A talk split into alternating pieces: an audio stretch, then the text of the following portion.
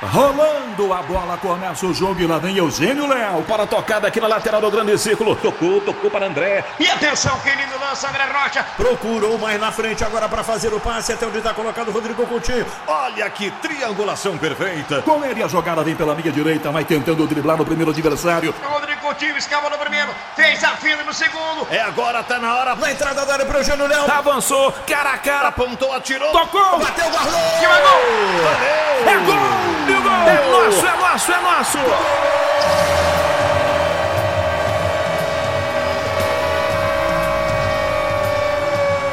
Nosso! Eu dou um like pra jogada! Tá lá no fundo do barbante! Se contém, é do triangulação! Uma verdadeira e maravilhosa triangulação! Assim, vai, vai, vai, vai, vai, vai, vai, vai, vai, vai! Triangulação, futebol na essência, com André Rocha, Eugênio Leal e Rodrigo Coutinho. E lá vem Eugênio Leal, e aí vem ele partindo pro ataque. décima oitava edição do Triangulação, entrando no ar agora para você que acompanha a gente em qualquer hora do dia, da noite, da madrugada, e que curte o futebol na essência, como é a nossa proposta aqui no podcast Triangulação, com André Rocha e Rodrigo Coutinho. Alô, Rodrigo, seja bem-vindo a mais uma edição. Fala, Eugênio, um forte abraço a você, pro André também, pra galera que nos ouve. Hoje a gente vai mergulhar aí, né, nesse tema que gera polêmica, gera comparação, gera, enfim, uma série de coisas, mexe muito com o lado passional das pessoas, né. Vamos tentar trazer uma abordagem um pouquinho mais é, elucidativa, né, mais racional, pra, pra gente refletir se as eliminações aí do Brasil nos, nas últimas Copas do Mundo tem alguma relação entre elas, né, Eugênio? É verdade, esse é o nosso tema, que a gente vai entrar em detalhes daqui a pouco, repassando as eliminações do Brasil desde a Copa do Mundo de mil novecentos e oitenta e dois até dois mil e dezoito. A gente vai contar um pouquinho da história de cada jogo e tentar fazer alguma ligação entre esses jogos, né? Onde foi que nós cometemos erros, e será que esses erros se repetiram ou cada história foi uma só? Não sabemos, vamos tentar descobrir isso ao longo dessa edição, não é isso, André Rocha? Grande Eugênio, um abraço para você, para o Rodrigo, povo, pessoal que está nos ouvindo, e, bom, é um pouco por aí, né? Eu acho assim, cada um tem uma visão, né? É... Às vezes a gente, é... quando vai fazer esse tipo de análise, até por uma questão nossa, de, de, de analista de futebol, é, às vezes a gente é, vai um pouco por uma, por uma análise tentando aprofundar, e é isso, é o objetivo, é, mas eu acho que a gente também não pode fugir um pouco da questão do jogo, né? noventa minutos, um jogo eliminatório, ou cento e vinte, né? Os que chegaram, os que foram à prorrogação, né? Na verdade acho que só um, né, foi para a prorrogação. É, em oitenta e seis, né? Então, é, você, tem, você tem as circunstâncias de, de, de uma partida, né? É, e às vezes, é, é, enfim, tem o fator da, da, da felicidade de, de conspirar contra ou conspirar a favor, é, as circunstâncias do jogo, né? E eu acho que isso tem que ser levado um pouco em conta, por mais que às vezes a, a, a gente te, tema que a simplicidade da análise esbarre num simplismo, é, mas eu acho que isso não pode fugir, né? Então acho que a gente tem que tentar contextualizar, tentar analisar, considerar sempre é, os méritos, né, de quem enfrentou, até porque o Brasil, nessas eliminações, ou no caso da derrota para a França, o Brasil perdeu, norma, acho que tirando a Bélgica e... e é, se você pegar a Bélgica e a França de, do, França de dois mil e dezoito, de, de oitenta e seis e a Bélgica de dois mil e dezoito, elas foram, só chegaram até a semifinal, mas eram grandes seleções também, com grandes jogadores, né? E as demais todas chegaram em finais. Então, é, isso tudo também tem que ser considerado. E eu acho que é importante a gente é, falar do recorte, que é óbvio, que a gente não podia falar de todas as eliminações, né? Mas eu acho que a partir de oitenta e dois é interessante, porque setenta e oito foi uma Copa muito atípica e não teve exatamente assim, uma eliminação, até porque o Brasil não teve derrota na, na, na Copa do Mundo, né? Então, e teve aquele jogo atípico entre Argentina e Peru, aquele seis a zero que se discute até hoje. Então eu achei, a gente, né, conversando, é, chegou à conclusão que, só para é, esclarecer o ouvinte, que esse recorte seria mais adequado para se falar de oitenta e dois em diante, até porque ia poder se focar no jogo, né? Em setenta e oito ia ser mais difícil, né? Enfim, vamos nessa. É isso, né? A gente vai tentar traçar esse papel aqui, essa, esse, essa trajetória da seleção brasileira desde mil novecentos e oitenta e dois, que é uma seleção marcante, até essa de dois mil e dezoito. É, posicionando da seguinte forma, nós estamos acompanhando aí, né, as emissoras de televisão reprisando. Essa semana o Sport T V está transmitindo os jogos da Copa de setenta. Você que está acompanhando, pode ir lá na nossa edição número quinze, está disponível aí nos agregadores, que nós tratamos dessa seleção. Falamos muito sobre a seleção de mil novecentos e setenta, a seleção do tricampeonato. E agora é isso, né, já que é, pegou a moda, a gente começou essa moda aqui de falar sobre jogos antigos, e isso de repente se alastrou aí nessa paralisação. A gente vai é, seguir esse caminho, só que ao invés de pegar os jogos das, sele- das seleções brasileiras campeãs do mundo, a gente vai aqui pelas seleções que não ganharam. Voa, canarinho, voa, mostra pra esse povo que és um rei. Voa, canarinho, voa, mostra na Espanha o que eu já sei. Mas voa.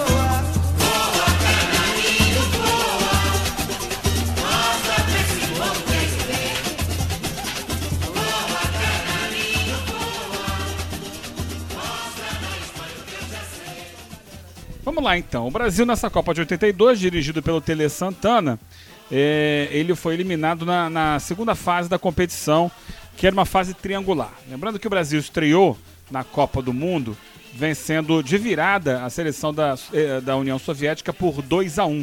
O Brasil saiu perdendo, virou para dois a um com gols de Sócrates e Éder. No segundo jogo, a seleção brasileira venceu a Escócia por quatro a um.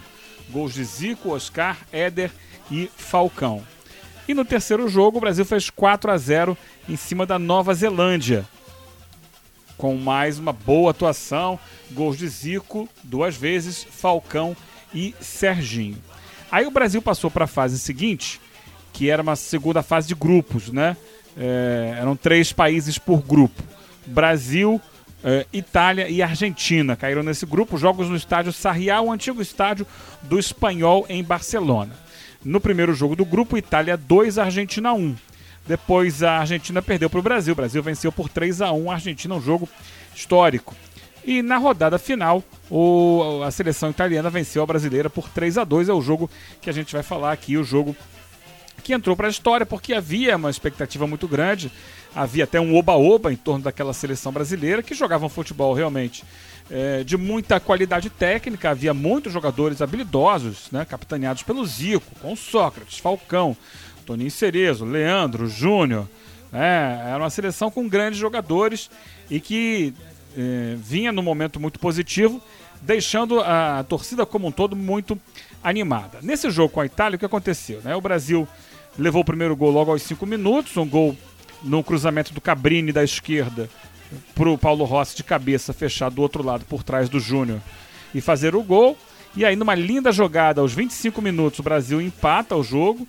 É, ou, desculpa, aos doze minutos, o Brasil empata o jogo. Uma tabela entre o Zico e o Sócrates pelo lado direito de ataque. O Sócrates invade, bate rasteiro na saída do Zoff. um a um. Placar que beneficiava o Brasil. O Brasil jogava pelo empate. É, aos vinte e cinco, um erro de, de um passe do Toninho Cerezo, ele dá uma bola no meio entre o Júnior, o Luizinho, que era o quarto zagueiro, e o Falcão. O Rossi se antecipa, rouba essa bola e faz o gol. dois a um. O Brasil vai empatar já aos vinte e três do segundo tempo, num gol marcado pelo Falcão. O Falcão pega a bola no passe do Júnior, que é invertida da esquerda para a direita, ele traz para dentro. Se livra de dois, né? O, o Toninho Cerezo passa levando a marcação. O Falcão solta a bomba de pé esquerdo, faz o dois a dois. Depois a Itália de novo com o Paulo Rossi num escanteio. É, a bola é afastada, mas volta para a área e ele sozinho na pequena área faz o terceiro gol da Itália, o gol que dá a classificação. O Brasil no final insiste, tenta chegar lá, mas é, para nos off. Brasil de Valdir Pérez no gol, Leandro, Oscar, Luizinho e Júnior na linha de defesa, meio campo com Cerezo, Falcão, Sócrates e Zico, Serginho e Éder no ataque, né? Um time de muita movimentação, muita gente trocando de posição. A Itália tinha Dino Zoff no gol, Oriali, é, Kolovati, que saiu para a entrada do Bergomi, Chireia, Cabrini, Gentili, Antonioni, Tardelli, é, Conti pela direita, Graziani pela esquerda e Rossi no comando do ataque. Eu vi esse jogo, esse time quase no, que num cinco quatro um, com Gentili, né, ali colado no Zico o tempo inteiro, na marcação individual, mas daqui a pouco a gente fala sobre essa questão. De qualquer forma, foi isso. O time brasileiro teve mais posse de bola ao longo do jogo, mas a Itália, quando tinha, também sabia atacar, e quando tinha vantagem, saía no contra-ataque, sempre com muito perigo, né? A Itália vence por três a dois, tem um gol mal anulado, um gol legal do Antonioni, quando já está três a dois no contra-ataque, e perdeu outros gols em contra-ataque, poderia ter feito mais gols, o Brasil também poderia ter feito. Logo aos dez minutos tem um gol perdido pelo Serginho ali na cara do gol. É um time muito ofensivo, brasileiro, pouquíssimo preocupado com a defesa. E aí, gente, o que falar? Começando pelo, pelo Rodrigo Coutinho. Fala, Rodrigo. É, eu nasci quatro anos depois, né? Nasci em mil novecentos e oitenta e seis. Mas cresci ouvindo histórias desse time, né? Meu pai falando, meu avô falando, meus tios falando. E quando despertei para tentar ver futebol com outros olhos, uma das primeiras coisas que eu lembro de ter feito foi rever todos os jogos dessa Copa, né? E assim, te confesso que eu evito tocar nesse assunto com a minha família, por exemplo. Se tiver reunido lá meus tios com meu pai, eu evito tocar nesse assunto porque eu tenho uma visão, assim, bem diferente da, da deles, né? É claro que não dá pra você é, fazer algumas comparações de épocas diferentes. A gente tem que levar em consideração todo o lado afetivo que as pessoas têm com aquela equipe, né? Em primeiro lugar, era um time que basicamente tinha um grande representante de grande equipe brasileira, né? Não era exatamente isso, porque, por exemplo, o Flamengo tinha três titulares, o Atlético Mineiro, se eu não me engano, tinha quatro titulares, o São Paulo tinha jogador, né? o, o Santos tinha jogador no time titular.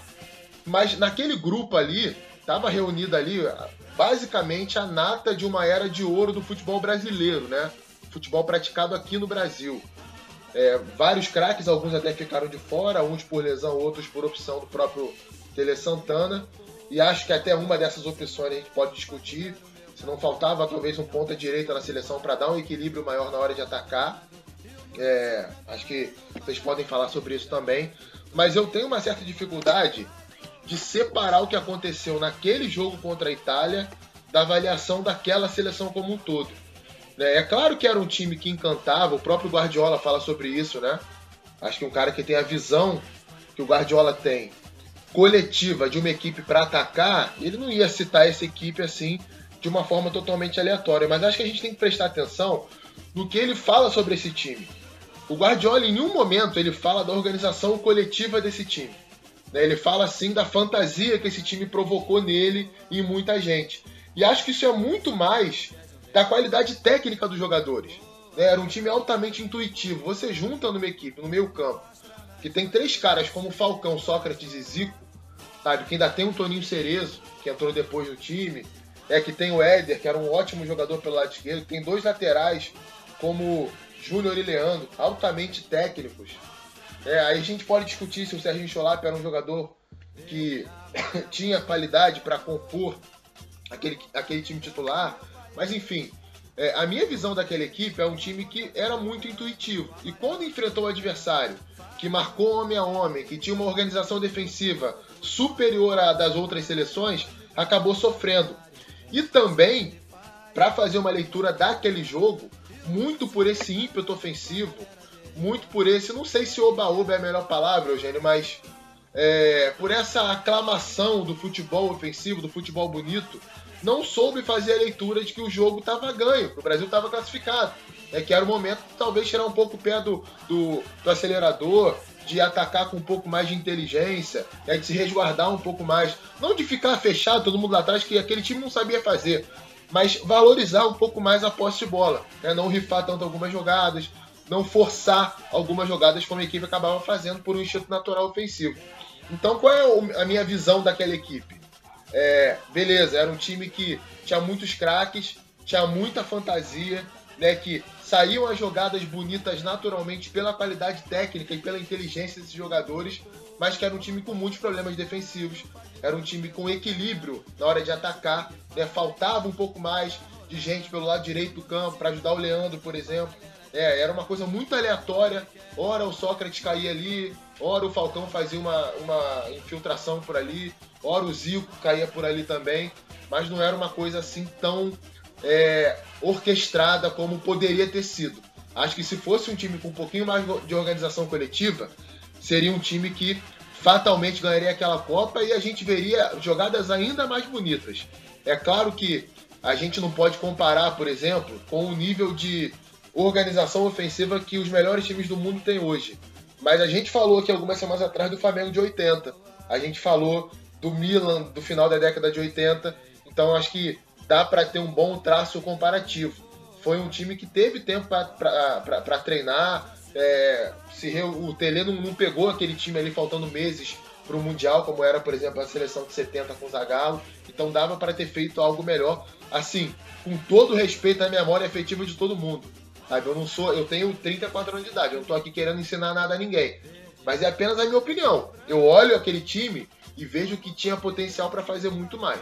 Eu vou passar a palavra para o André, mas eu queria pontuar algumas coisas aqui rapidamente sobre o que o Rodrigo falou. Eu, quando eu falo do oba-oba, é, é que assim, eu vivi aquilo como, como criança e havia, pelo menos no, no, no meu ambiente, na minha rua, nos meus amigos, na minha família, havia certeza absoluta de que o Brasil já tinha ganho a Copa do Mundo. É, havia, assim... Eu, eu lembro de ter, recebido, ter ganho do meu pai um disquinho, não sei se veio em alguma promoção... daqueles compactos que existiam na época, e ali havia a, a narração dos gols da final, era Brasil e Alemanha a final, e as tabelas entre Sócrates e Zico, é, ali, isso antes da Copa começar. É, havia certeza total, ninguém, havia, ninguém tinha dúvida, pelo menos do que eu me lembro, é, das pessoas que me cercavam, do que eu via em televisão, ouvia no rádio na época, o Brasil já tinha ganho aquela Copa. E por isso foi, foi tão frustrante, por isso marcou tanta gente. Agora, eu vou tocar num outro ponto aqui do, do que você falou, que eu acho que vai permear a gente da, nesse programa todo. É, eu acho que aquele, aquele time do Telê tinha, era exatamente é, a vontade do torcedor brasileiro. O torcedor brasileiro, ele quer sempre ver o time dele atacando o tempo todo. É, se você tem qualquer organização defensiva, o time é visto como retranqueiro. Ainda mais em seleção brasileira. O que o Telê fez com aquele time foi assim, ataquem. Resumidamente, resumidamente, ataquem. E o time, quando, quando encontrava uma defesa que lhe permitia, fazia muitos gols.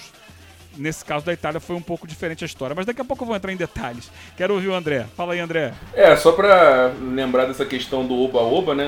É, pelo menos aqui na rua, é, o bolão que se fazia aqui era de quanto o Brasil ia ganhar os jogos e quem faria os gols. Não tinha, assim, uma possibilidade de derrota. E isso depois da vitória contra a Argentina, a vitória sobre a Argentina, eu sou um ano só mais velho que o, que o Eugênio, tinha nove, mas eu tenho muitas memórias dessa época. E, e eu lembro que assim, a vitória sobre a Argentina, todas as vitórias foram muito festejadas, tinha carnaval na rua e tal.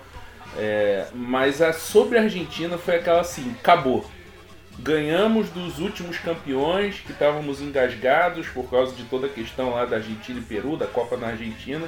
Ganhamos da, dessa Argentina que era a base daquela seleção campeã, mais o Maradona, então acabou a Copa. Agora é só cumprir um protocolo nos demais jogos e confirmar o título na final contra a Alemanha, que por incrível que pareça, a Alemanha foi passando, passando, passando e confirmou essa presença na final que todo mundo falava. Eu tinha uma revista no, da Placar em que também tinha essa questão do, do gol do título, o gol do título seria do Oscar, num, exatamente num gol igual o contra a Escócia, o Júnior batendo escanteio é, no primeira trave, o Oscar desviando. Então, quer dizer, era, um, era esse clima, né? Agora, é, em relação à seleção, é, assim, esses jogos eu revi várias, várias vezes. Os, os primeiros jogos que eu baixei na internet, assim que eu tinha banda larga, em casa foram os jogos da, da Copa de oitenta e dois para poder rever e tal. E eu tenho uma visão um pouquinho diferente em relação assim, a essa questão dos, dos problemas da, da, da seleção. Eu acho que essa questão do lado direito É, que antes era um, que, que foi visto como um problema, que, que acabou sendo, virando meio que um consenso em relação a ser um problema. Eu achava que, é, vendo os jogos, eu acho que o lado direito na verdade se tornou uma solução, porque se você for analisar os, os gols, o Brasil faz quatro gols na Nova Zelândia, três na Argentina, dois na Itália. Seis desses nove gols eles são ou criados ou finalizados pelo lado direito. E o que o Telê queria, É, quando ele perguntaram para ele o que, que ele, como ele gostaria que, que a seleção fosse vista, inclusive foi na última coletiva antes do jogo com a Itália, ele falou: eu queria que essa seleção fosse vista como a mistura da Holanda de setenta e quatro com é, o improviso do jogador brasileiro, ou seja, eu quero que todo mundo se movimente, mas sem ser aquela coisa muito marcadinha, organizadinha do futebol, do futebol europeu, né? Aquela coisa, aquela diferença que se fazia antigamente entre o futebol europeu e o futebol sul-americano. Eu quero essa movimentação, mas com a magia, com o improviso. E aí, é... e eu acho que essa, esse revezamento pelo lado direito, ele acabou criando soluções para o Brasil. Porque já que o Telê queria movimentação, a partir do momento que você tira uma peça que ficava fixa ali, que era o Paulo Isidoro, você tem como girar as outras, né? E aí eu acho que o que faltou, na verdade, foi um pouco mais de personalidade. Eu sei que eu vou mexer com, com uma vaca sagrada, tirando, botando muitas aspas aí, né? Que é o Leandro, que é um jogador hiper ultra exaltado, com toda razão, muita técnica, muita razão de ser exaltado pelos flamenguistas, porque só vestiu a camisa do clube, era um jogador torcedor. Isso tudo eu, eu entendo. Mas eu acho que faltou um pouco de personalidade, porque força no apoio, chegada no apoio, buscando a linha de fundo, aproveitando o corredor, o Leandro só faz contra a Nova Zelândia porque realmente estava muito fácil. E aí ele faz dois cruzamentos para dois gols do Zico. É, e até a questão defensiva, no próprio jogo com a Itália, que as pessoas falam: ah, o Cabrini entrou com muita, com muita liberdade. Na hora que o Conti faz a inversão, o Cabrini já recebe a bola na zona de, de, de marcação do Leandro. Leandro que tinha que chegar nele.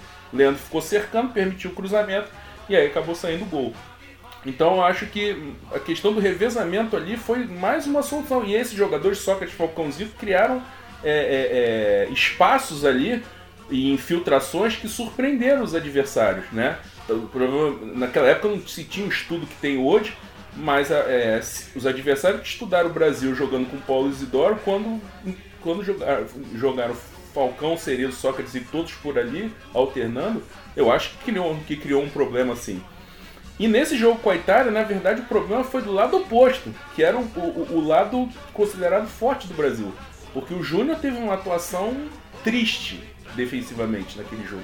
Né? Mal posicionado no primeiro gol, mal posicionado no terceiro, mal posicionado no gol anulado pelo do Antonioni, que para mim estava em posição legal, ele tava, o Júnior dava condição para ele. Paulo Rossi perde um gol no segundo tempo também nas costas do Júnior. Defensivamente, lógico que ele participa do lance do primeiro gol, mas defensivamente ele foi muito mal.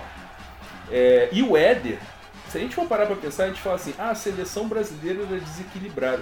A seleção da Itália era muito desequilibrada, se a gente for pensar nesse jogo.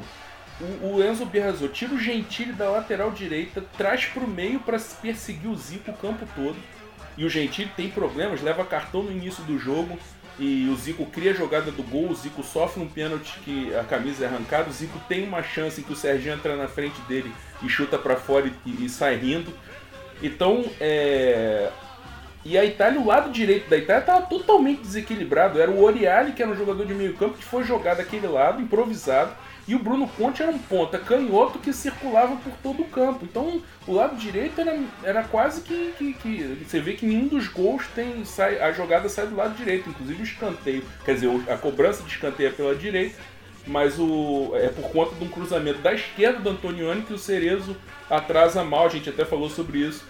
É, por conta de uma, firma, de uma frase do Gerson lá é, sobre Copas do Mundo no, no especial sobre setenta, né? No episódio sobre setenta. Então, quer dizer, e o Éder não aproveita o, a improvisação do Oriali pela esquerda. O Éder só aparece no jogo, ele aparece no jogo numa jogada de contra-ataque em que ele é fominha, dá um chute maluco pra fora, e o, a cobrança de falta no final, que tem a cabeçada do Oscar, que poderia ter classificado o Brasil, né? O Zoff pega a bola pelo rabo, pode-se dizer assim, né? É, a bola já estava entrando e ele, ele pegou sem rebote, o Zico estava do lado dele. Então, assim, é, eu acho que a gente já tem que analisar o contexto da seleção, e aí eu concordo com tudo que o, que o Coutinho falou, que vocês todos falaram, mas no contexto do jogo contra a Itália, é, ele tem uma, eu acho o jogo muito igual, equilibrado, a Itália aproveita é, melhor as chances que tem, né?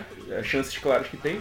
Mas as duas seleções criam, a Itália também falha, o gol do Brasil, o primeiro gol, o Zico corta o Gentili e, e abre um clarão ali, cadê o Cabrini, cadê o Chireia, entendeu? Acho que a gente acaba olhando muito pro lado do Brasil e não vê que a Itália também falhou muito e o jogo foi igual, o Serginho tem uma chance no segundo tempo dando de calcanhar, a Itália perde o Kolovati, entra o Bergomi, que era um garoto na época, que entrou nervoso no jogo, e era o jogador responsável por marcar o centroavante. No segundo tempo ele fica meio perdido, porque não tem centroavante. O Paulo Isidoro entra no lugar do Serginho. Então, quer dizer, é um jogo com várias alternativas. Podia ter sido quatro a dois Itália, se o gol do Antonioni fosse é, marcado, né? Não tivesse sido anulado, para mim, erradamente. Mas o Brasil tem a última chance lá, coscar no final, seria três a três. E aí eu pergunto, o que, que a gente falaria desse jogo se tivesse sido três a três, porque essa análise ela acaba sendo muito da, de, de, de trás para frente, né? Em retrospectiva. Será que não ia ser visto, ah, foi a pior atuação do Brasil, mas empatou na raça, e aí depois venceu a Polônia, venceu a Alemanha e foi campeão mundial, entendeu? Seria como os outros empates que o Brasil teve em outras Copas do Mundo que venceu. Então, eu vejo assim, como, aí eu volto para aquela questão da circunstância do jogo. Eu acho que foi, teve a circunstância, o Brasil teve seus problemas, a Itália teve seus problemas, e as circunstâncias do jogo meio que delinearam ah, o que acabou acontecendo no resultado final e que acabou sendo um jogo tão marcante. Né? Acho que ali faltava um homem de meio para fazer. Hoje em dia, né, é, aquela história, ah, eu não vou ser ajudante de lateral. Mas o, o Leandro não teve ajudante de lateral, é, porque estava todo mundo do meio pro outro lado. Né? Então ele ficou é, de é. cara. Fala, Rodrigo. Então, Eugênio, só, só, só te cortando rapidinho aí, desculpa. É... Pra mim, isso, isso, é, isso era muito prejudicial, cara, porque, beleza, quando o Brasil defendia, é claro que assim, a gente tem que, mais uma vez, guardadas as devidas proporções de tempo, do futebol da época e até mesmo de comportamento daquela equipe. Mas vamos lá, falar do Brasil ideal defendendo de oitenta e dois.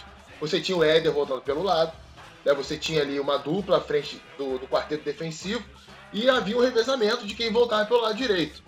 Né? Ora, ora era o Sócrates, às vezes até o Falcão fazia isso, ora era o Zico, né?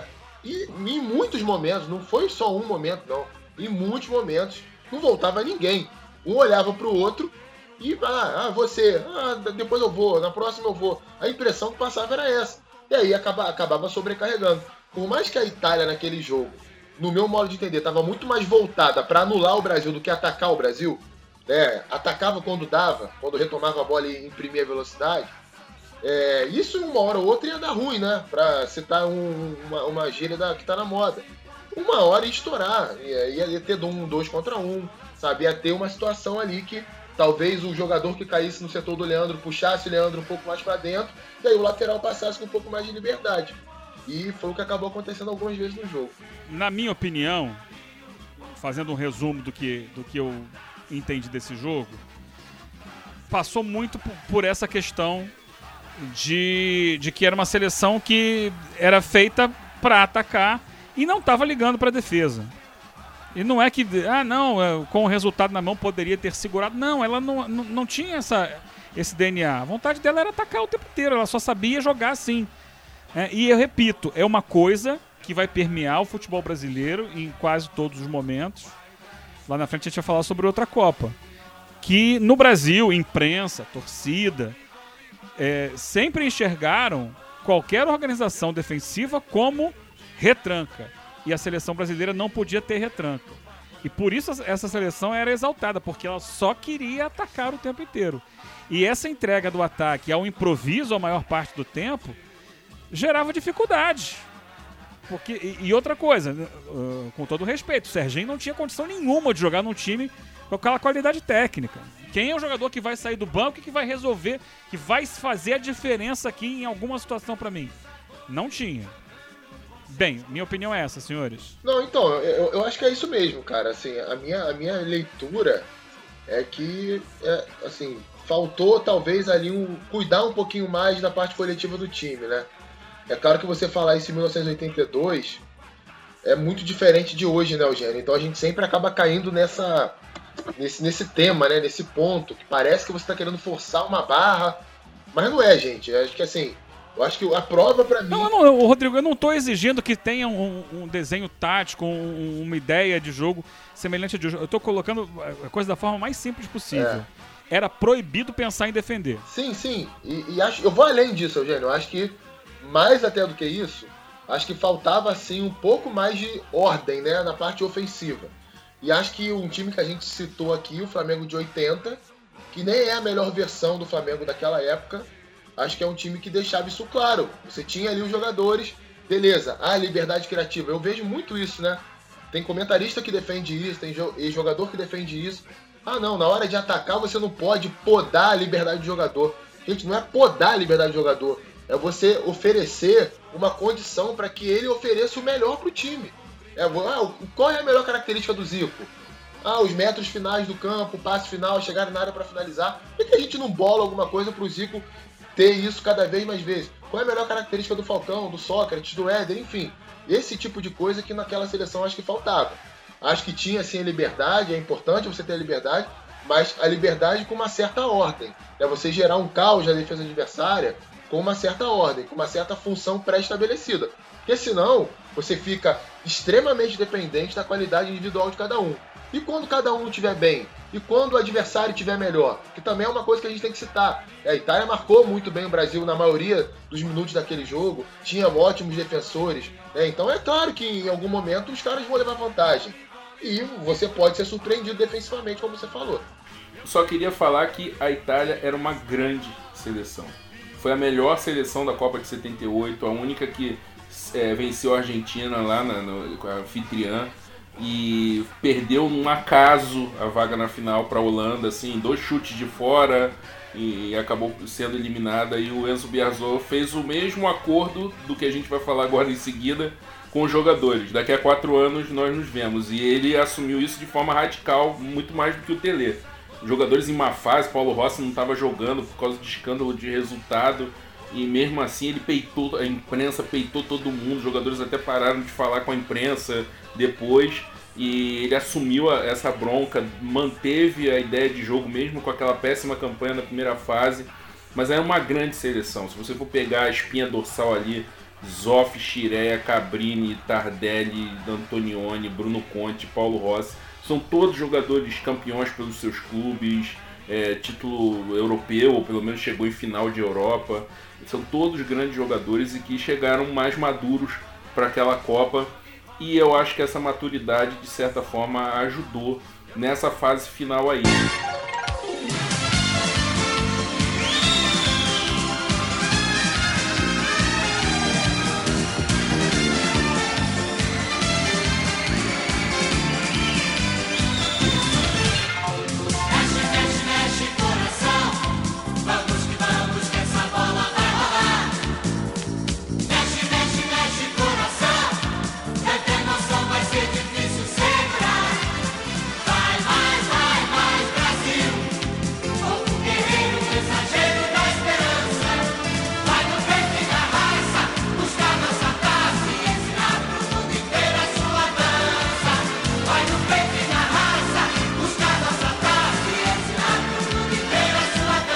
Passamos então ao oitenta e seis. oitenta e seis de novo tínhamos Telê Santana comandando a seleção brasileira e mais uma vez a seleção eliminada, mas aí já com outro modelo de Copa do Mundo, né? Aí já entramos no modelo uh, atual uh, com a, a seleção passando pela primeira fase, oitavas de final e o Brasil caiu nas quartas de final, ou seja, uma fase antes da semifinal. Uh, a seleção brasileira estreou com vitória sobre a Espanha um a zero, um jogo ruim. Depois venceu a Argélia também um a zero, outro jogo difícil. Aí já melhorou contra a Irlanda do Norte, fez três a zero. Classificou para a segunda fase e goleou a Polônia por quatro a zero nas oitavas de final. Acabou pegando a França nas, nas quartas de final, jogo, todos os jogos lá no Estádio Jalisco, em Guadalajara.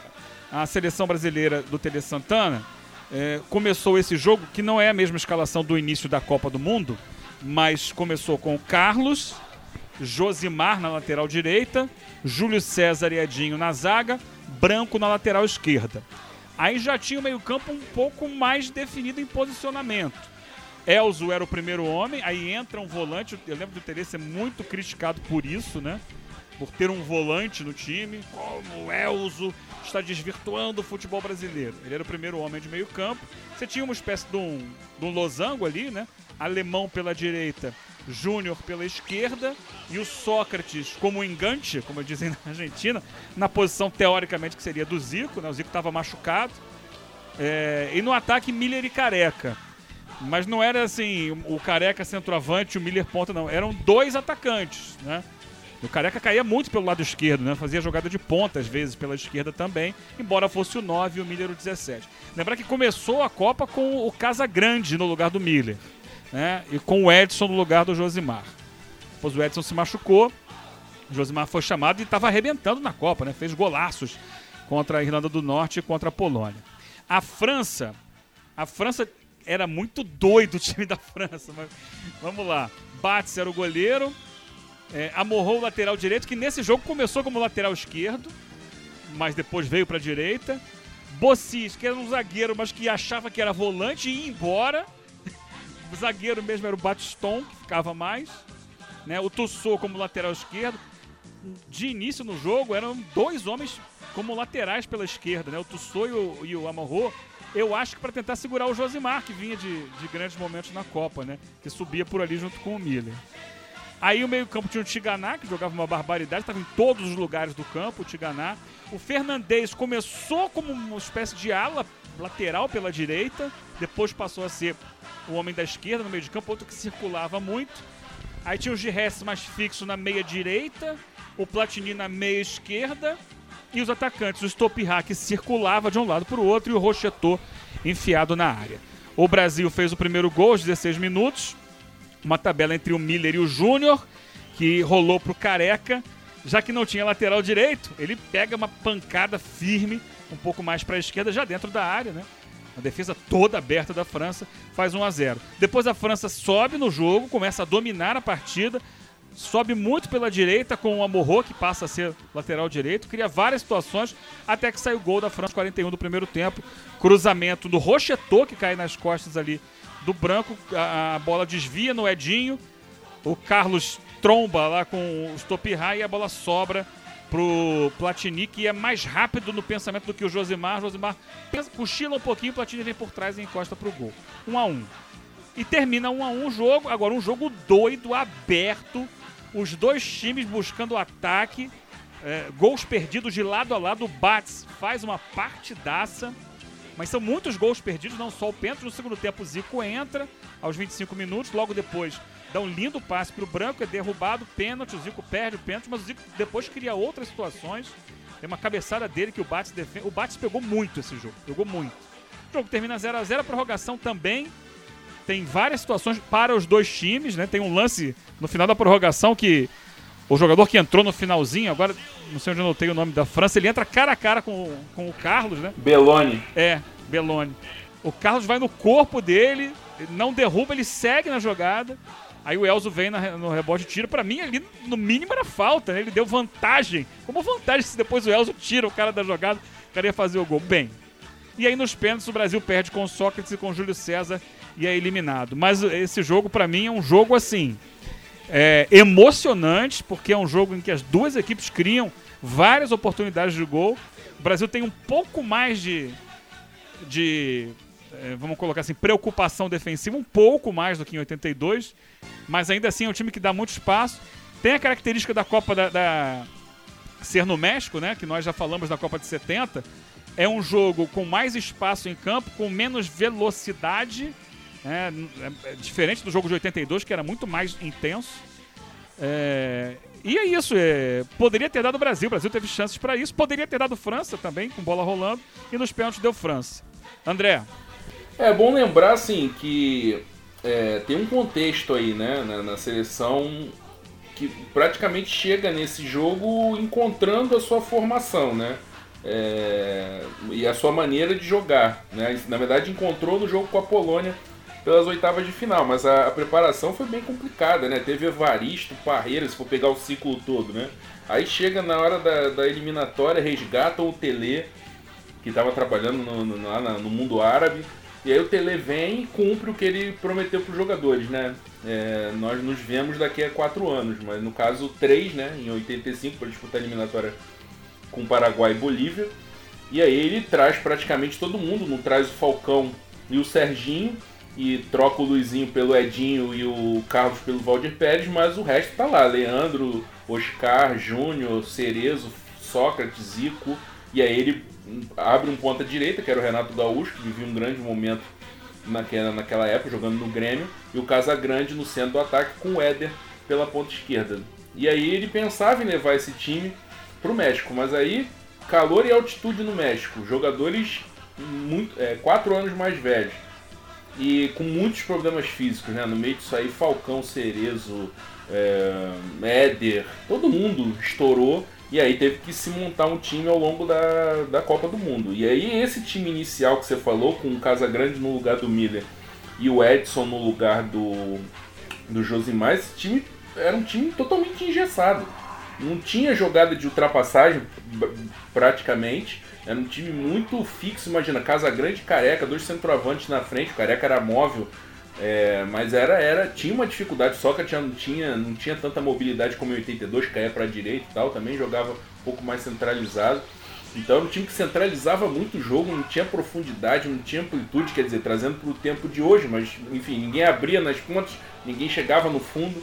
Então, a partir do momento em que o, o Telê coloca o Josimar na lateral e, e coloca o Müller, aí é o contrário, o time ganha muita força pelo lado direito, profundidade, jogada pela lateral, e, e justifica até um pouco isso que você falou do posicionamento da França, forçando muito a marcação para o lado esquerdo, porque para o seu lado esquerdo, fechando o lado direito do Brasil, porque era o lado forte da, da seleção brasileira, né? E, e, e o Júnior acabava, como você falou, na hora que você falava da escalação, o Júnior era como se fosse um meia. Mas aí era aquela organização que se fazia no, no quatro dois dois dois, no quadrado do meio campo, né? Um, um volante acabava ficando mais fixo, o outro volante saía, e aí ele se movimentava em função do meia, que era mais organizador, que era o Júnior. Então o Júnior procurava o lado esquerdo, porque, né, sempre jogou mais por ali, o Alemão acabou ocupando o lado direito, e o Sócrates acabava ficando mais próximo da dupla de ataque.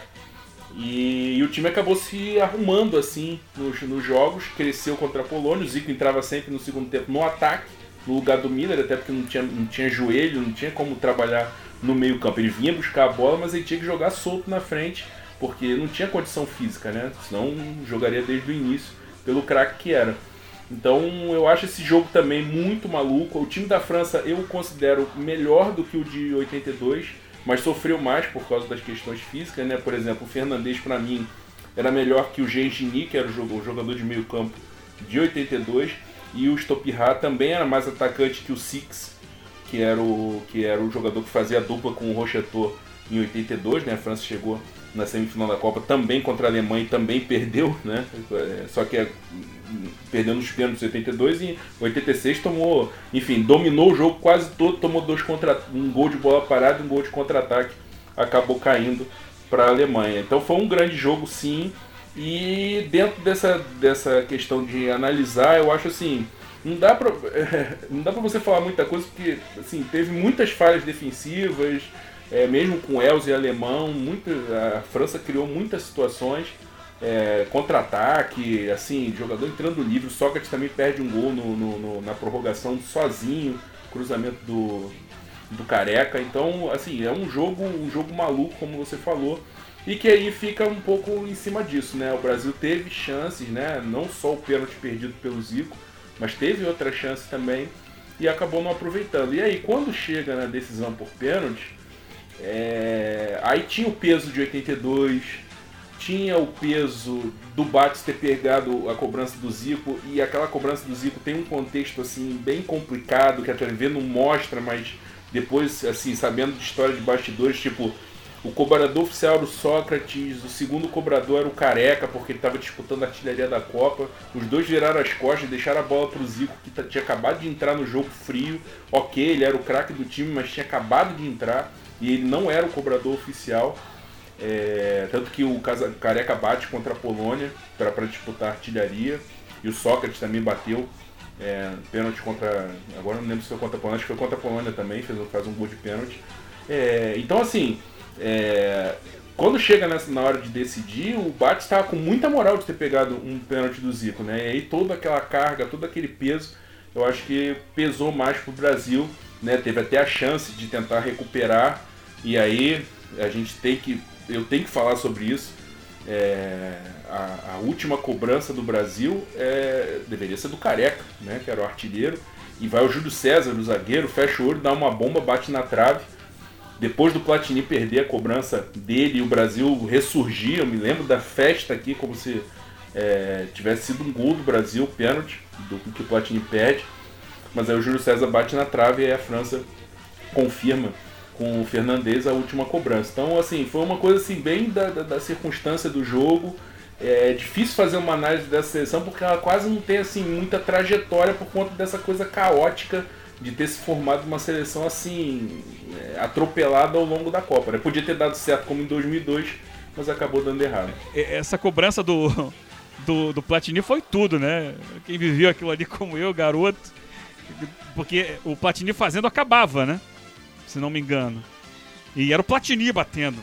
Caramba, acabou, perdemos, estamos fora. Ele chuta pra fora, ele chuta por cima. É impressionante aquela, a, a sensação daquela cobrança até hoje em mim.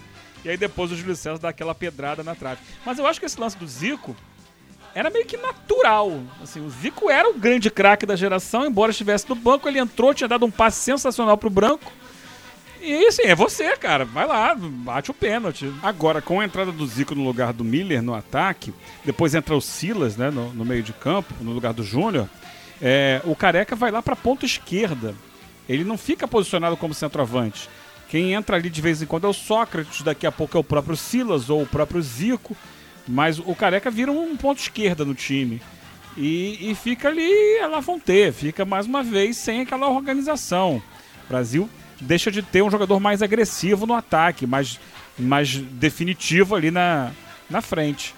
E cria situações, é verdade, mas não consegue converter essas situações. Eu acho que também por isso, é um time que mais uma vez é entregue ao improviso, ao acaso. Ó, temos jogadores habilidosos, alguém vai tirar um coelho da cartola aqui. E, e, e acho que a gente volta naquilo de oitenta e dois, né, Rodrigo? Sim, é, eu vejo de uma forma muito parecida. Eu acho até que essa seleção ela tem uma, uma preocupação maior, né, como vocês falaram, de dar um equilíbrio entre defesa e ataque, né? A entrada do Elzo no time é justamente para isso. Sinceramente, não sei se o Telê chegou a dizer isso em algum momento da carreira dele. Eu não, não, não lembro de ter visto alguma entrevista dele falando que é, talvez algumas das críticas que sofreu em oitenta e dois tenha feito com que ele organizasse mais o time, ou às vezes nem crítica, mas o próprio Telê possa ter pensado, né, que ah, se eu tivesse um time um pouquinho mais equilibrado, talvez não fosse tão fácil fazer gol na gente, ou a gente poderia se defender melhor de contra-ataque, enfim. Mas é... é a mesma sensação que eu tenho, inclusive nesse jogo aí contra a França, né, o Brasil ele passa boa parte do tempo controlando a posse de bola no meio campo, tinha vários jogadores para fazer isso, né, principalmente Júnior e Sócrates, tinha o Branco, que era um lateral também de muita qualidade técnica, né, que sabia também fazer esse trabalho, não era um lateral assim de tanta força, de ficar passando toda hora no corredor, mas era um cara que tinha uma boa escolha, né, de passe inicial. Realmente o lado direito era muito mais agudo com o Josimar, o Müller caía muito por lá também, mas é, no meu modo de entender era um time com pouco poder de, de infiltração na área, né? Então o Brasil muitas vezes ele, ele controlava, ele trocava passe de um, de um lado a outro, ele conseguia envolver no primeiro momento ali de construção, mas na hora de, de machucar, de chegar na área, de, de criar muitas chances, acabava não conseguindo fazer isso, muito pela característica dos jogadores também. É, me chamou muita atenção nesse jogo o potencial de agressividade da França com a bola, né? E aí para mim fica uma, ali uma, uma diferença bem marcante esse, entre, entre os dois times. A França nem sempre conseguia ficar tanto com a bola, nem sempre chegava muito, mas toda vez que atacava, levava um certo perigo, tinha jogadores ali muito agudos, né, abusados com a bola no pé, jogadores de boa qualidade técnica do meio para frente, também era uma seleção bem técnica ali, principalmente no meio campo e no ataque. É, esse meio de campo da França, com o Tigana, o Gerrès e o Platini, especialmente esses três, eram jogadores de muita habilidade, muita qualidade técnica mesmo, mesmo. Meio campo de muito respeito. É, e aí você junta com, para mim, mais a, a voluntariedade, para colocar assim, o Fernandes, que corria o tempo todo para todos os lados, que nem um doido. É, e o Amorô, que era muito bom lateral. É, é, esse jogo, depois que o Brasil faz um a zero... até o empate da França, a França tem o tem, tem um controle do jogo. O Brasil recua um pouco, tenta sair um pouco mais é, com objetividade, e a França desce várias vezes, especialmente ali com o Gerrès, articulando com a Morro pela direita. São várias chegadas por aquele lado ali, até que acaba saindo o gol numa jogada que é uma triangulação, porque o Rocheteau cai, sai da área e cai por ali. É, mas a, a, eu, eu não vejo um domínio do Brasil no jogo, não. Eu vejo um jogo muito igual. É, e o Brasil tinha, era uma época também do futebol que se tinha mais pressa, a gente já falou sobre isso, né? Para resolver a jogada. Vamos decidir, vamos decidir, ao invés de, de valorizar, mais, valorizar mais a posse de bola. Bem, algo mais sobre a seleção de oitenta e seis? É, eu, eu só queria falar exatamente sobre essa questão de decidir logo a jogada, de jogar, tocar a bola para frente.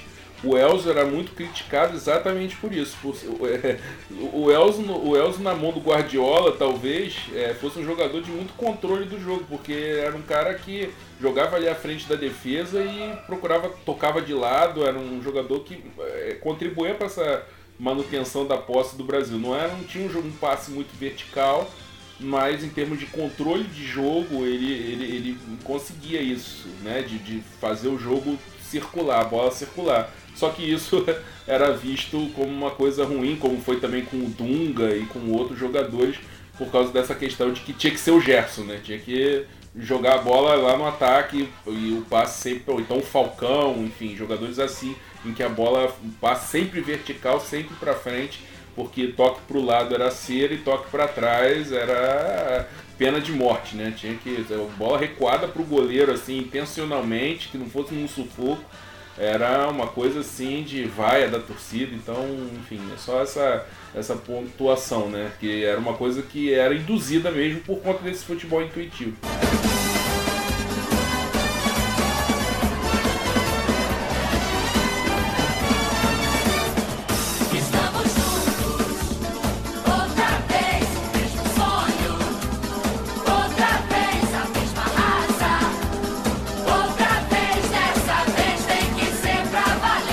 Bem, vamos para a Copa de mil novecentos e noventa, disputada na Itália. Nossa, essa seleção deu o que falar. Deu o que falar, né? O Lazaroni tinha assumido a seleção é, e tinha sido campeão da Copa América em oitenta e nove, né? Uma histórica Copa América vencida no Maracanã, sobre o Uruguai na final, com um gol do Romário de cabeça, no cruzamento do Mazinho. Mas uma campanha muito boa daqui do Brasil, que tinha vencido nessa reta, na reta final, né? A primeira fase foi ruim. Depois, na reta final, o Brasil foi bem, ganhou do Paraguai, da Argentina e, por fim, do Uruguai. E aí foi mantido o Lazaroni para a Copa do Mundo. E aí o Lazaroni, ele inventou, não, né? Ele decidiu colocar no Brasil um esquema com três zagueiros. E isso, nossa, quase mataram o Lazaroni por colocar três zagueiros na seleção brasileira. Começou com uma vitória por dois a um sobre a Suécia. Depois o Brasil ganhou de um a zero da Costa Rica. E no terceiro jogo ganhou de um a zero da Escócia. E aí foi para as oitavas de final, enfrentou a Argentina e perdeu por um a zero para a Argentina e foi derrotado. E aí eu vou entrar justamente no, no, no que eu acho que é o mais interessante dessa história. Essa foi a seleção brasileira, para mim, mais aplicada defensivamente, de todas. mais aplicada. E isso foi o que causou o calvário do Lazaroni, porque não se aceitava no Brasil uma, selera, uma seleção que, que defendesse. Agora, eu não acho que isso se deva aos três zagueiros. Pelo contrário, porque para mim é, era um três cinco dois. Era um três quatro um dois, mais ou menos isso. O, uma seleção que liberava muito os laterais. É, o Jorginho pela direita, o Branco pela esquerda, jogavam do meio para frente, não era uma linha de cinco lá atrás. Nesse jogo com a Argentina, inclusive, a Argentina faz uma linha de cinco. A Argentina joga num cinco três um um, pra mim, no, no, no que eu entendi. É claro que tudo é muito móvel.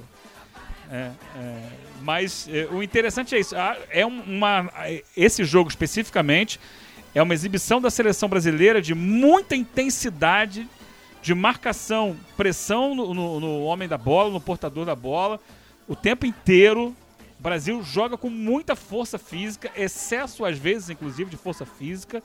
Há algumas faltas duríssimas, inclusive em cima do Maradona. É, Maradona caçado o tempo inteiro, mas é, não só ele, assim, a Argentina tinha a bola, eram três jogadores do Brasil dando o abafo para roubar, recuperar essa bola e sair em velocidade. Para mim, uma atuação muito boa da seleção brasileira contra a Argentina, mas que vai cair naquela história de não concretizar. E aí eu acho que passa também na não concretização por uma atuação lamentável, para mim, desastrosa do Müller. O Müller erra praticamente tudo o que faz nesse jogo, inclusive uma bola aos quarenta e três do segundo tempo, que ele entra cara a cara com o goleiro e fura. Era a chance de empatar ali aquela partida. É, contra uma Argentina que jogava com cinco atrás, três no meio do campo, nenhum muito habilidoso, o Caniggia na frente correndo e o Maradona, que era um gênio do futebol, e resolveu o jogo na única jogada, no único momento em que o Brasil deu uma oportunidade a ele de pegar essa bola e respirar no meio de campo. E eu acho que isso se deve ao avançado do tempo, eram trinta e cinco do segundo tempo. É, o time do Brasil começava a dar sinais de um, de um certo desgaste, porque correu demais. E aí o Maradona pega essa bola ali naquela, naquele círculo central. Ele já tinha sofrido umas pancadas ali do, do Mauro Galvão, do próprio Alemão. Ele pegava a bola ali, era falta, falta, falta. Nessa jogada ele consegue dominar, girar, olhar... Deixou fazer isso, ele foi pra dentro, passou pelo Alemão, passou pelo, pelo Dunga. Vieram os três zagueiros desesperados em cima dele, sem saber o que fazer, porque era como a seleção fazia, como eu disse agora há pouco. Iam três em cima de um. Aí o Caniggia faz a diagonal, sai da direita pra esquerda, fica livre. O Maradona dá a sorte do passe dele passar entre as pernas do Mauro Galvão e chegar no, no Caniggia cara a cara com o Tafarel. Ele dribla o Tafarel e faz o gol. E aí o Brasil é eliminado. Mas o Brasil perdeu um sem número de chances de gol. É... Destaque técnico do Brasil era o Valdo, era o meia do Brasil, um jogador que primeiro, no primeiro tempo especialmente fez boas jogadas, mas era um time que era isso, roubou, recuperou, muito é, objetivo, só que não conseguiu. Aliás, o primeiro, o primeiro gol perdido é com menos de um minuto, né? O Careca entra, não tem a perna esquerda, ele tenta trazer para a direita, se desequilibra, chuta e o Goicoechea pega. Mas fora isso, são várias oportunidades de gol ao longo do jogo que o Brasil perde também. Eu acho que esse jogo aí é o Eugênio que decide, né? Deu, deu espaço, e o Brasil sabia que não podia dar espaço para o Maradona, tanto que o marcou com muito rigor o tempo inteiro, mas chega um momento que o, o Eugênio resolve, né, gente? Só passando aqui as escalações dos times para esse jogo, Brasil com Tafarel, Ricardo Rocha, Mauro Galvão e Ricardo Gomes, trio de zaga, Jorginho, Alemão, Dunga e Branco, Müller e Careca. É, esse três, quatro, um, dois, que foi como eu desenhei aqui, você pode desenhar diferente aí. A Argentina tinha o Goicoechea no gol, e, e tinha Giusti, Ruggeri, Simon, Monzon, Olarticochea, Basualdo, Trollio e Burochaga, Maradona e na frente Caniggia. Vamos lá, Rodrigo, e aí? Não, então, acho que é, é, muito, é muito por aí, né? Acho que se a gente tinha, teve em oitenta e dois, principalmente, oitenta e seis, seleções que é, davam até uma liberdade excessiva ao que o jogador poderia fazer no momento ofensivo, acho que a seleção de noventa, ela até tenta dar uma organizada em cima disso, mas com ideias assim, muito limitadas no meu modo de ver. É, tem algumas coisas que, que prejudicaram aquela seleção, algumas lesões, né? Em jogadores de ataque que poderiam ter sido importantes. Não acho que o problema tenha sido o esquema com três zagueiros. Acho que, na verdade, no, no futebol isso nunca foi um problema, né? O esquema ele é apenas um detalhe de um modelo de jogo, de um sistema, de uma equipe. Então, é, isso pode funcionar ou não, é, de acordo com aquilo que é executado, de acordo com a proposta que você pensa. Até acho, olhando, vendo todos os jogos do Brasil nessa Copa, até acho que foi o jogo que o Brasil teve seus melhores momentos, esse jogo contra a Argentina. O Brasil foi melhor que a Argentina durante boa parte dessa partida, não teve potencial de decisão e, como você falou, é, o gênio que estava em campo naquele momento da carreira ali era o Maradona. Então ele teve a oportunidade de puxar o contra-ataque ali, né, de, de dar esse passe para o Caniggia, e o Caniggia acabou fazendo o gol que eliminou a seleção brasileira. Mas, novamente, é, nem tanto ao céu, nem tanto à terra. Não acho que o Lazaroni seja esse desastre todo na seleção de noventa, assim como não acho que a seleção de oitenta e dois seja toda essa maravilha, não. É, infelizmente, que no Brasil a gente tem... É, o resultado ele acaba pautando muito da impressão que se tem sobre técnicos e jogadores. É, o Dunga mesmo era um grande meio-campista e foi execrado depois da Copa de noventa. A própria seleção de noventa e quatro, por mais que tenha vencido, né, aquele Mundial, na minha concepção, era, talvez seja a seleção mais organizada que o Brasil já teve, é, coletivamente numa Copa do Mundo. Então, a seleção de noventa acaba entrando em cima dessa, dessa, dessa leitura aí, né? Que, que muita gente faz.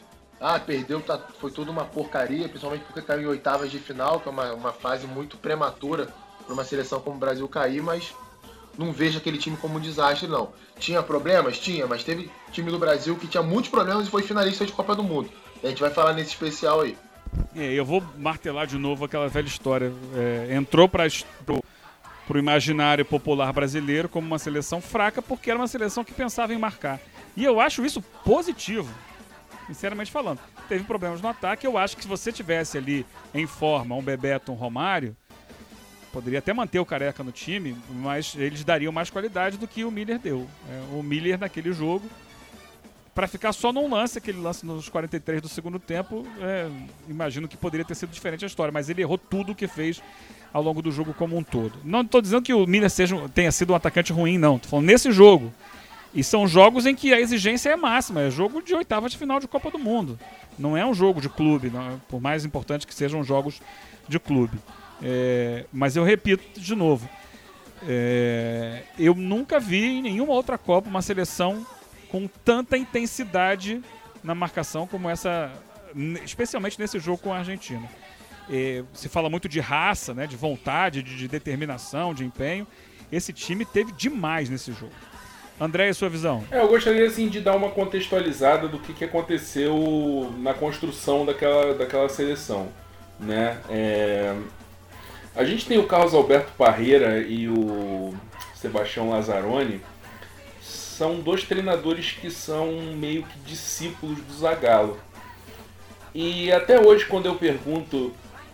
Até hoje não, eu perguntei ao Lazaroni num evento e depois eu perguntei ao Parreira por telefone se a seleção campeã da Copa América de oitenta e nove não seria a gênese da seleção campeã mundial em noventa e quatro. E os dois sorriram para mim, Lazaroni pessoalmente, o Parreira por telefone, e responderam, talvez.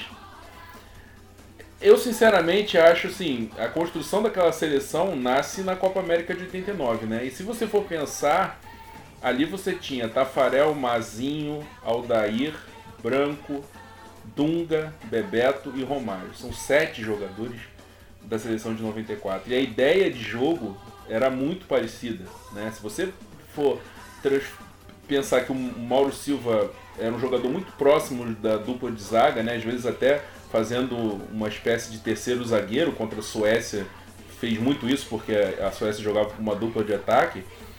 É, a ideia de jogo era muito, muito parecida. Você tinha três jogadores, digamos, três defensores, né? Em, em oitenta e nove, três zagueiros, Aldair, Mauro Galvão e Ricardo Gomes. Na Copa do Mundo, três, Aldair, Márcio Santos e o Mauro Silva. Você tinha um jogo muito focado nas laterais. Na Copa América, Mazinho e Branco. Na seleção, Jorginho e Leonardo ou Branco. Você tinha o Dunga como distribuidor das jogadas. Era o jogador que, que fazia o, o, a equipe jogar, com passes precisos, né? E você tinha dois meias que jogavam é, fazendo dupla com os dois laterais e abrindo o meio para que Bebeto voltasse um pouco para funcionar como um meia atacante, como um jogador de criação e chegada à frente, e o Romário mais enfiado. A ideia de jogo muito parecida, e era a ideia de jogo que o Lazaroni pensava para a Copa do Mundo, apenas com a mudança do Jorginho entrando na lateral direita, na ala direita, e o, Be- e o Careca entrando na frente, porque o Careca vivia um grande momento no Napoli e o Romário tinha dado mole no jogo contra o Chile na, na eliminatória, o jogo em Santiago, foi expulso no começo do jogo. Enfim, Romário, com aqueles problemas disciplinares de sempre, discutindo com a comissão técnica, perdeu espaço, e a dupla que, que classifica o Brasil para a Copa naquele jogo lá da fogueteira foi um a zero, gol do Careca, um passe espetacular do Bebeto, exatamente fazendo essa função de municiar. Mas aí tem um amistoso contra a Inglaterra já em noventa, e o Bebeto tem um ano assim de oitenta e nove muito bom, né? Ele, ele, ele é artilheiro do Campeonato Carioca e acaba perdendo o título para o Botafogo, mas faz um grande Campeonato Carioca. Aí ele vai para o Vasco e mesmo com toda aquela confusão é, da transferência, enfim, é, muita tensão no Rio de Janeiro por conta disso, É, negociação com o Flamengo, e depois ele acaba saindo, ele, ele vai pro Vasco e é campeão brasileiro, e no meio disso ele é o craque da Copa América. Só que em noventa ele tem problemas físicos, queda técnica, e acaba jogando mal nesse jogo, muito mal nesse jogo contra a Inglaterra, em Wembley. O Brasil perde por um a zero, e tem um gol mal anulado do Müller, que nesse jogo entra muito bem no lugar do Bebeto, e o Alemão entra muito bem no lugar do Silas.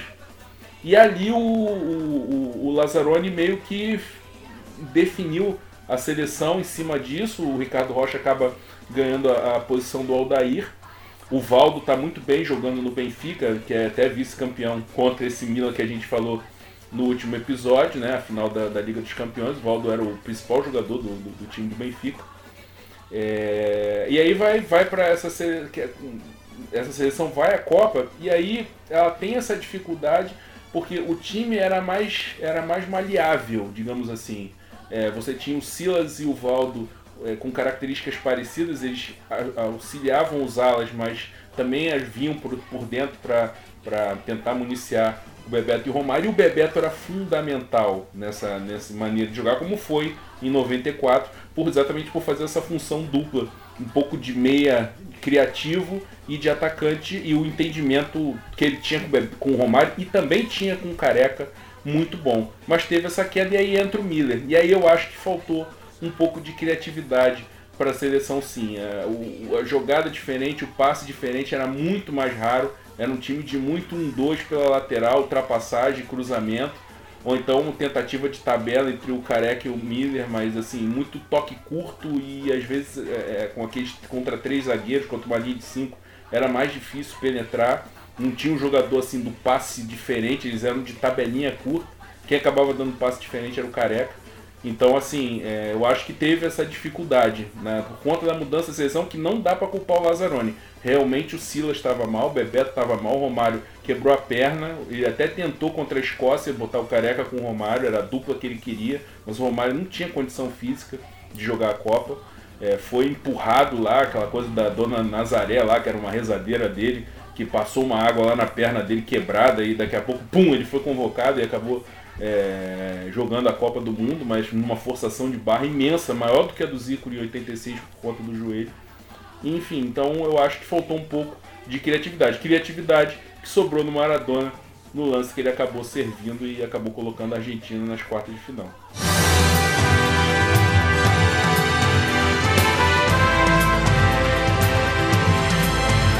Beleza, com isso... É... encerramos a primeira parte do nosso especial sobre seleções brasileiras e suas eliminações recentes em Copas do Mundo.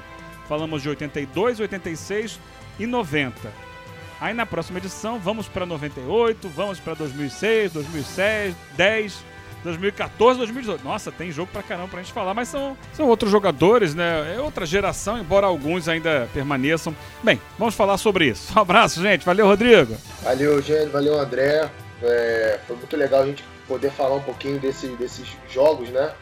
E passar uma, talvez uma, uma visão um pouco diferente daquela que tá meio que institucionalizada aí, né? Que fica sendo repetida a todo momento e muitas vezes é uma mentira dita cem vezes, parece uma verdade no final das contas. É, não que a gente tenha a pretensão, né, de ser o dono da verdade, mas talvez seja bom olhar com outros olhos, né? Olhar com o olho um pouquinho mais frio, um pouco mais racional, claro que pesquisando na época, tentando entender o contexto, né, como foi feito aí nesses três casos, mas talvez não seja, o bicho não seja tão feio assim ou tão bonito quanto muita gente pinta, não. Valeu, gente, foi bom lembrar disso tudo, foi bom contextualizar as, as, as seleções, E relembrar aí, apesar das, das eliminações, mas tem boas histórias, né? No, no, no meio disso tudo aí, tem boas histórias e boas análises, e principalmente reconhecer, né? A gente tem sempre que bater nessa tecla, né? O Brasil não perde a Copa para si mesmo quando é eliminado, né? Ele perde para adversários, grandes adversários, a gente falou, né, de três: a grande Itália, campeã do mundo, a grande França de Michel Platini, que não ganhou uma Copa, mas é muito lembrada, e o Maradona, né? Não vou nem falar da Argentina. O Brasil foi eliminado em mil novecentos e noventa pelo Maradona, que era realmente um jogador absolutamente genial e empurra a Argentina até a final da Copa. Impressionante, é, ainda faz um jogo duro lá com a Alemanha na final. Realmente o Maradona é um negócio de maluco. É isso, valeu, abraço. Triangulação. Futebol na essência. Com André Rocha, Eugênio Leal e Rodrigo Coutinho.